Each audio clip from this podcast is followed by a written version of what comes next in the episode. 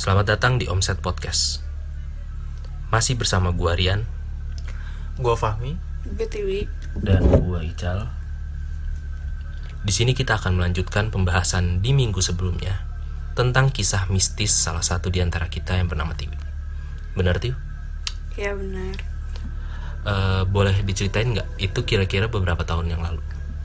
kurang lebih tiga tahun yang lalu Tiga tahun yang lalu. ya tiga tahun yang lalu Tiga tahun yang lalu di waktu lu masih kuliah. iya gue masih kuliah semester tiga atau empat kalau nggak salah seingat gue Oke. jadi gue itu berniat untuk ke makam kakek gue di Jogja terus gue tuh emang dari rumah sendiri dan sempet izin tuh nggak dibolehin karena sendirian. Sampai singkat cerita ya gue ke Jogja. Sampai Jogja otomatis kan karena udah niat dari awal gue pengen nyekar ke kakek gue Hmm. ya gue tuh langsung ke kuburan nggak ke rumah dulu. Jadi gue berangkat pagi nyampe sore. Seharusnya kan kalau udah sore itu kan nggak boleh ya Pamali ya. iya gua. kan kalau Iya. apalagi di Jawa gitu kan Iya. nah di situ tuh gue eh, lagi halangan juga hari pertama Hmm. lagi halangan nyampe kuburan sore ya gi ya pasti kalian ngerasain lah gimana gitu Bentar, gue mau nanya, bukannya setahu gue kalau misalnya cewek lagi halangan itu nggak boleh ya? nah itu Untuk kuburan. Nah, gue itu orangnya dari dulu nekat yap. Oke. gue nekat Oh, tapi kalau misalkan lu nekat nih, terus nanti apa dampaknya tuh? ya ini yang gue mau ceritain Ini mau diceritain. berdampak ke situ juga salah Siap. satunya Siap, siap. gue sampai kuburan itu gue ngerasa ya biasa aja ya datang ngedoain kakek gue udah pulang selesai baru ke rumah saudara gue Hmm. sampai gue di rumah saudara gue ya dua hari tiga hari lah gue masih eh, biasa aja gitu masih nggak ngerasa gimana gimana terus gue diajak sepupu gue tuh ke kuburan Cina Kuburan sih. Untuk foto dulu tuh gue suka banget foto-foto dari atas foto pemandangan oh, Kenapa? oke. Tapi pemandangan kenapa harus kuburan Cina? karena di atas eh, paling atas itu kuburan Cina Oh, gitu. jadi bukit kalau di sini kan puncak mungkin ya Hmm. nah kalau di sana tuh eh, kuburan Cina Berarti dari view- kuburan oh, Cina view- view-nya ke view ke bawahnya. iya view ke bawahnya Oke. yang gue ambil itu Terus, terus udah pulang itu gue masih da halangan hari ketiga hmm. pulang gue dari kuburan Cina itu gue ngerasa perut gue nggak enak badan gue berat gue pusing gue masih tapi gue masih ngerasa tuh kayak ah gue masih santai aja kok fine fine aja hmm. gue tidur bangun-bangun gue nggak sadar pagi. iya pas pagi bangun-bangun gue nggak sadar. Nggak sadar dalam maksudnya? Nggak sadar kayak gue nggak tahu diri gue siapa. Langsung iya nggak Lupa sadar. ingatan gitu apa gimana sih? nggak lupa ingatan kayak kemasukan lah ya mungkin kalau orang sana ya Oke oke iya iya. gue cuma diem aja ditanya eh saudara namanya orang sana kan kalau kita datang kalau kita istirahat tuh mau dibangunin kan asal bangunin nggak sopan ya. Hmm. jadi kayak lebih baik kita bangun duluan gitu makanya saudara gue tuh nggak bangun bangunin gue sampai juhur. Oh, berarti cukup lama gitu ya? Iya sampai zuhur gue nggak dibangun bangunin mulai ngerasa janggal. Kok Tiwi belum bangun-bangun juga nih zuhur? Biasanya jam 10 udah sarapan terus udah pergi ke mana-mana sama sepupu gue itu. Kayak waktu kemarinnya kan gue ke kuburan Cina itu mulai pagi. Ini kok dari pagi kok gue nggak bangun-bangun. Akhirnya gue dibangunin gue nggak sadar tetap kayak diam diajak ngomong diam dikasih makan gak mau Oh, berarti kalau misalnya mau dianggap kayak kayak kayak ini nih, kayak orang ngigo gitu ya. Bangun tapi Iya. kayak lu nggak tahu ngapain. Iya, kayak gitu. Pelongo gitu. Pelanga pelongo diem. Oke. Nah, orang rumah panik dong. Iya. Kalau misalnya ada orangnya kayak gitu kan. Di dipanggilin, "Ui, ui." Diem. Di telepon nyokap gue, gue nggak kenalin, gue tetap diem. Bener gue dia tetap diem.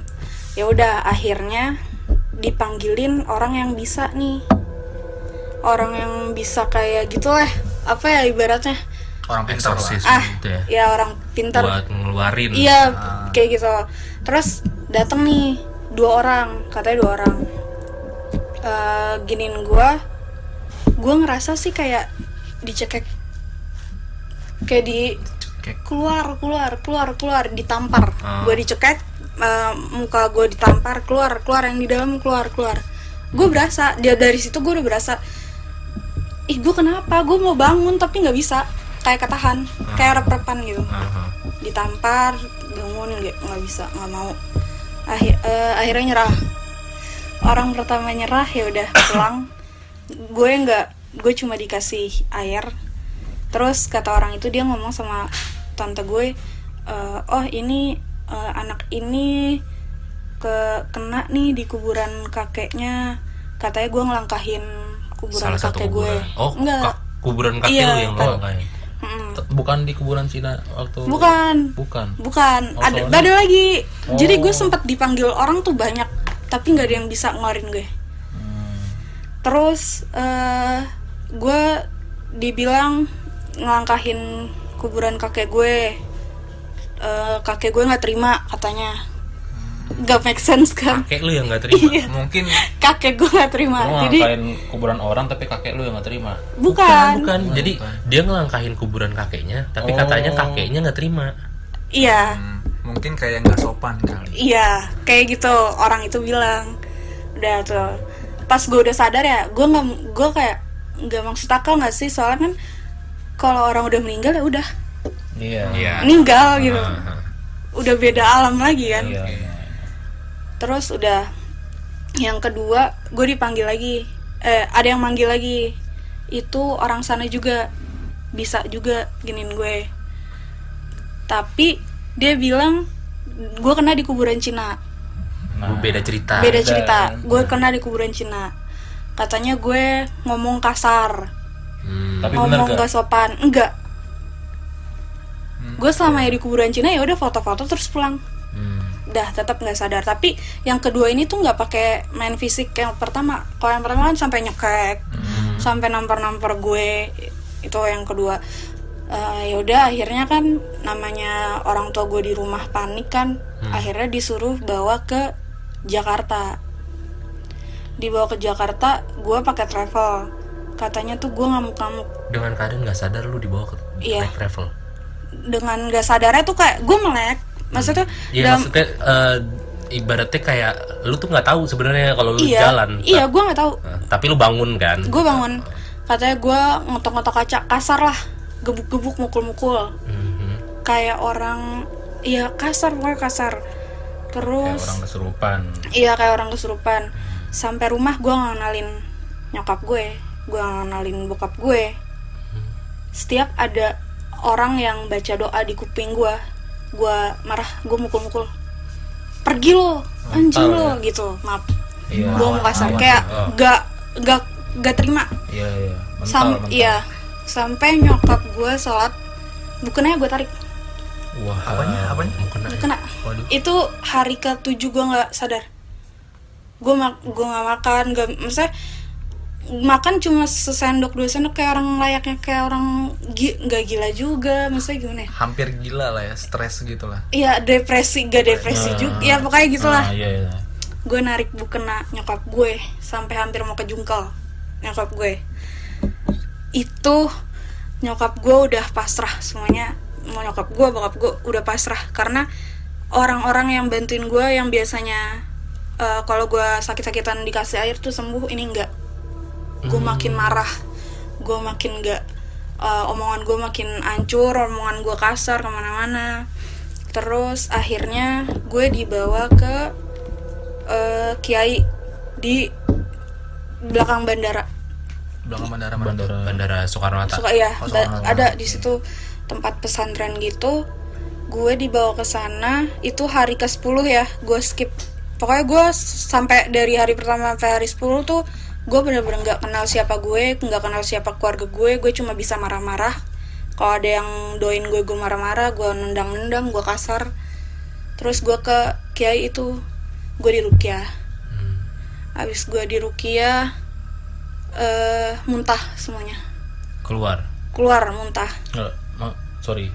Eh, pas lu duduk itu, lu sadar gak kayak sadar. Ah, panas ngerasa panas. Oh. ngerasa panas kayak gue pengen sadar gue pengen sadar.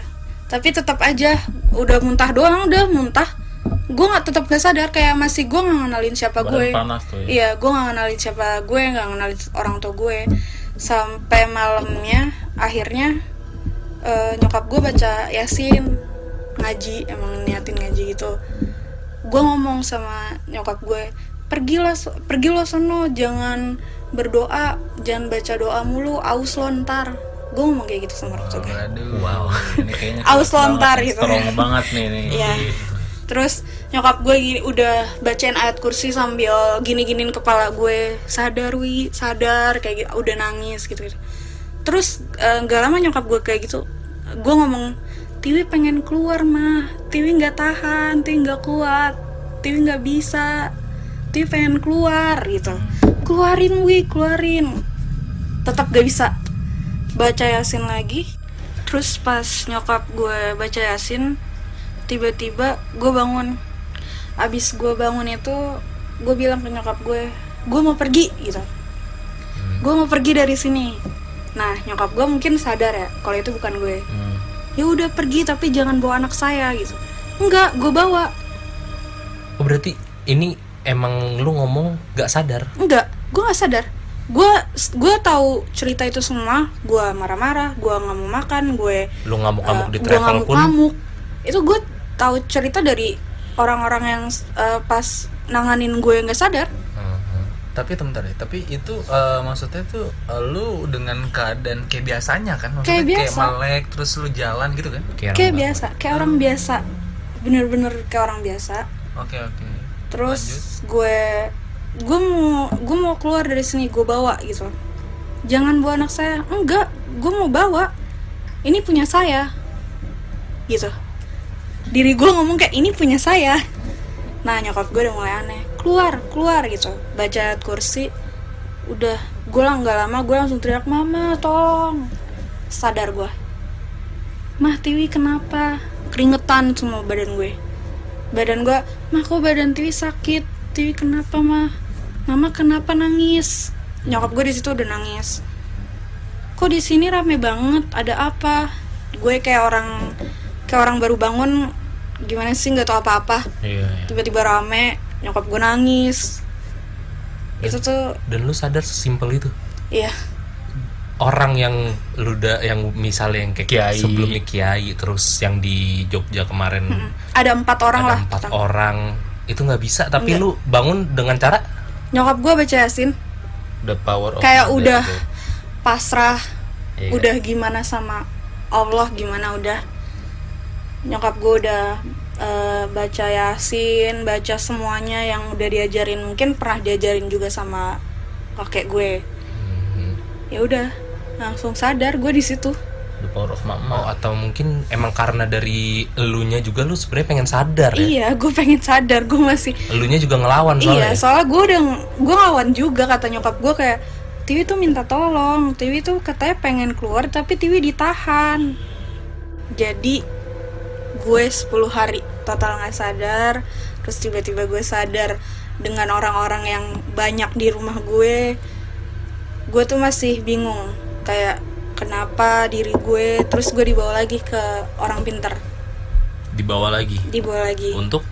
Eh, nge-refresh gimana ya? Hmm, pokoknya ngebersihin lah. Ah, iya iya. dibersihin diri gue. Cleaning storage lah. Apa ya? Oh, kayak gitu. Gue dibersihin gue di eh, kayaknya ngasih tahu. Anak ibu punya ini kelebihan. Kelebihannya dia itu eh, udah nolak berontak nggak kuat sama yang masuk nah yang masuk ini itu masih ada hubungannya sama keluarga, ibu Keluarga lu. Iya, nenek gue.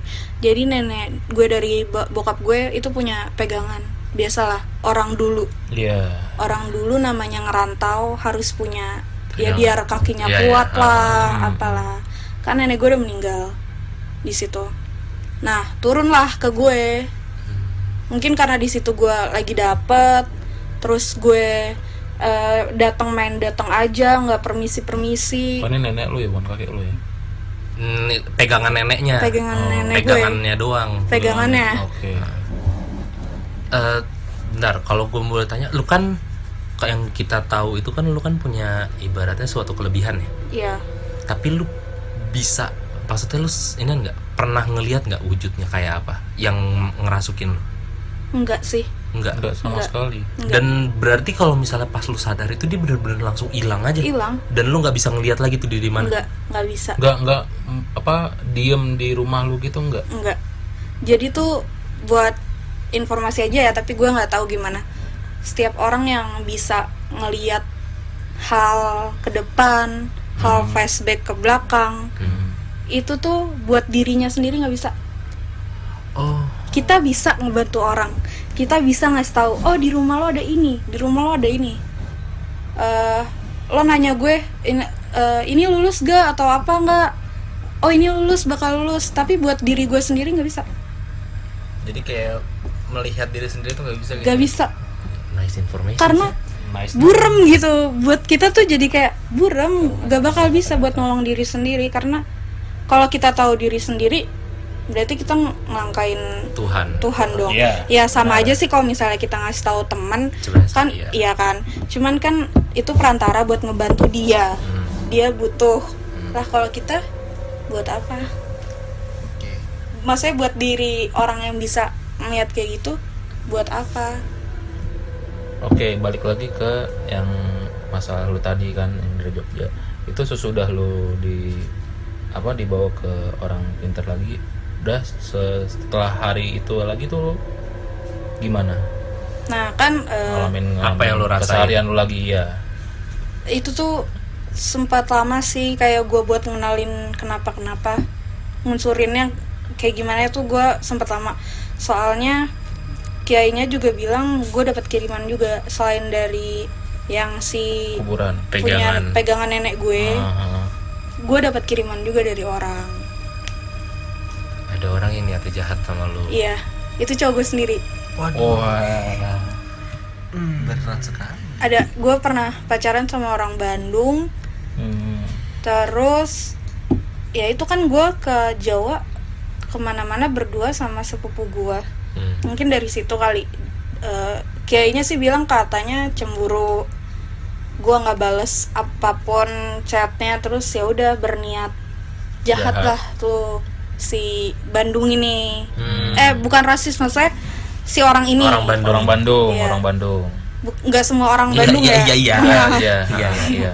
Nah, orang ini itu eh eh, nyokap gue minta sama kiai, maksudnya berdoa gimana caranya biar orang ini tuh datang ke rumah gue, untuk ngejelasin, minta maaf, buat ngerasa dia bersalah Hmm. tapi ada apa? eh, Datang. datang orangnya datang, dan dia Dan- mengakui mengakui sendiri tanpa orang tua gue nanya. Di situ masih gue tuh nggak, maksudnya gue nggak eh, tiba-tiba putus hubungan aja sama dia. pokoknya dia datang ke rumah gue tiba-tiba dia datang ke rumah gue nyokap gue juga bingung dong soalnya nyokap gue belum pernah ketemu dia Hmm, hmm. Eh, siapa temennya Tiwi Eh, orang Bandung gitu Eh, mau dat eh, mau ke sini mau minta maaf. Langsung ngomong. Langsung mau minta maaf. Tanpa di eh, ditanya dulu. iya tanpa ditanya. Mau minta maaf rasanya tuh nggak tenang. Katanya gitu. Rasanya nggak tenang. Terus nyokap gue eh, ya namanya nyokap gue tahu biar nih orang datang gitu. Kenapa tega ngelakuin? Hmm. yang ngurusin Tiwi tuh susah capek kamu nggak tahu kan gimana ibu ditendang gimana ibu ditarik-tarik pas Tiwi sakit itu? Hmm, hmm. kamu nggak tahu? Iya ibu saya minta maaf. Saya emang ngakuin kesalahan saya. Kayak gini.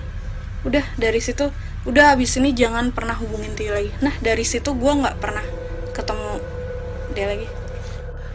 Eh, si cowok lu mantan lu yang dari Bandung ini datang ke rumah lu ini apakah emang ada faktor gara-gara nyokap lu minta tolong sama kiai kayaknya sih itu juga sih Oh jadi emang emang ada bantuan dari kiai Iya. itu untuk bikin dia datang. Mm-mm. Berarti bukan ibaratnya kalau misalnya tanpa ada si kiai itu juga mungkin ya 50-50 dia juga nggak datang. bisa jadi dia gua kira tuh dia datang gara-gara merasa bersalah Hmm. gitu oh gua salah gua salah nih kayak gua harus ini dah minta maaf dah ternyata Berita berita kalau misalnya lu sakit ini sampai ke kuping dia apa enggak? Waktu itu. Dia ngerasanya gue nggak ada kabar selama 10 hari itu Oh, gue nggak ada kabar. Tapi lu waktu itu emang masih pacaran. Masih. Oh. Tapi gue ya oh iya Eh, iPhone kalau salah sandi kan pasti ke lock kan ya. Iya.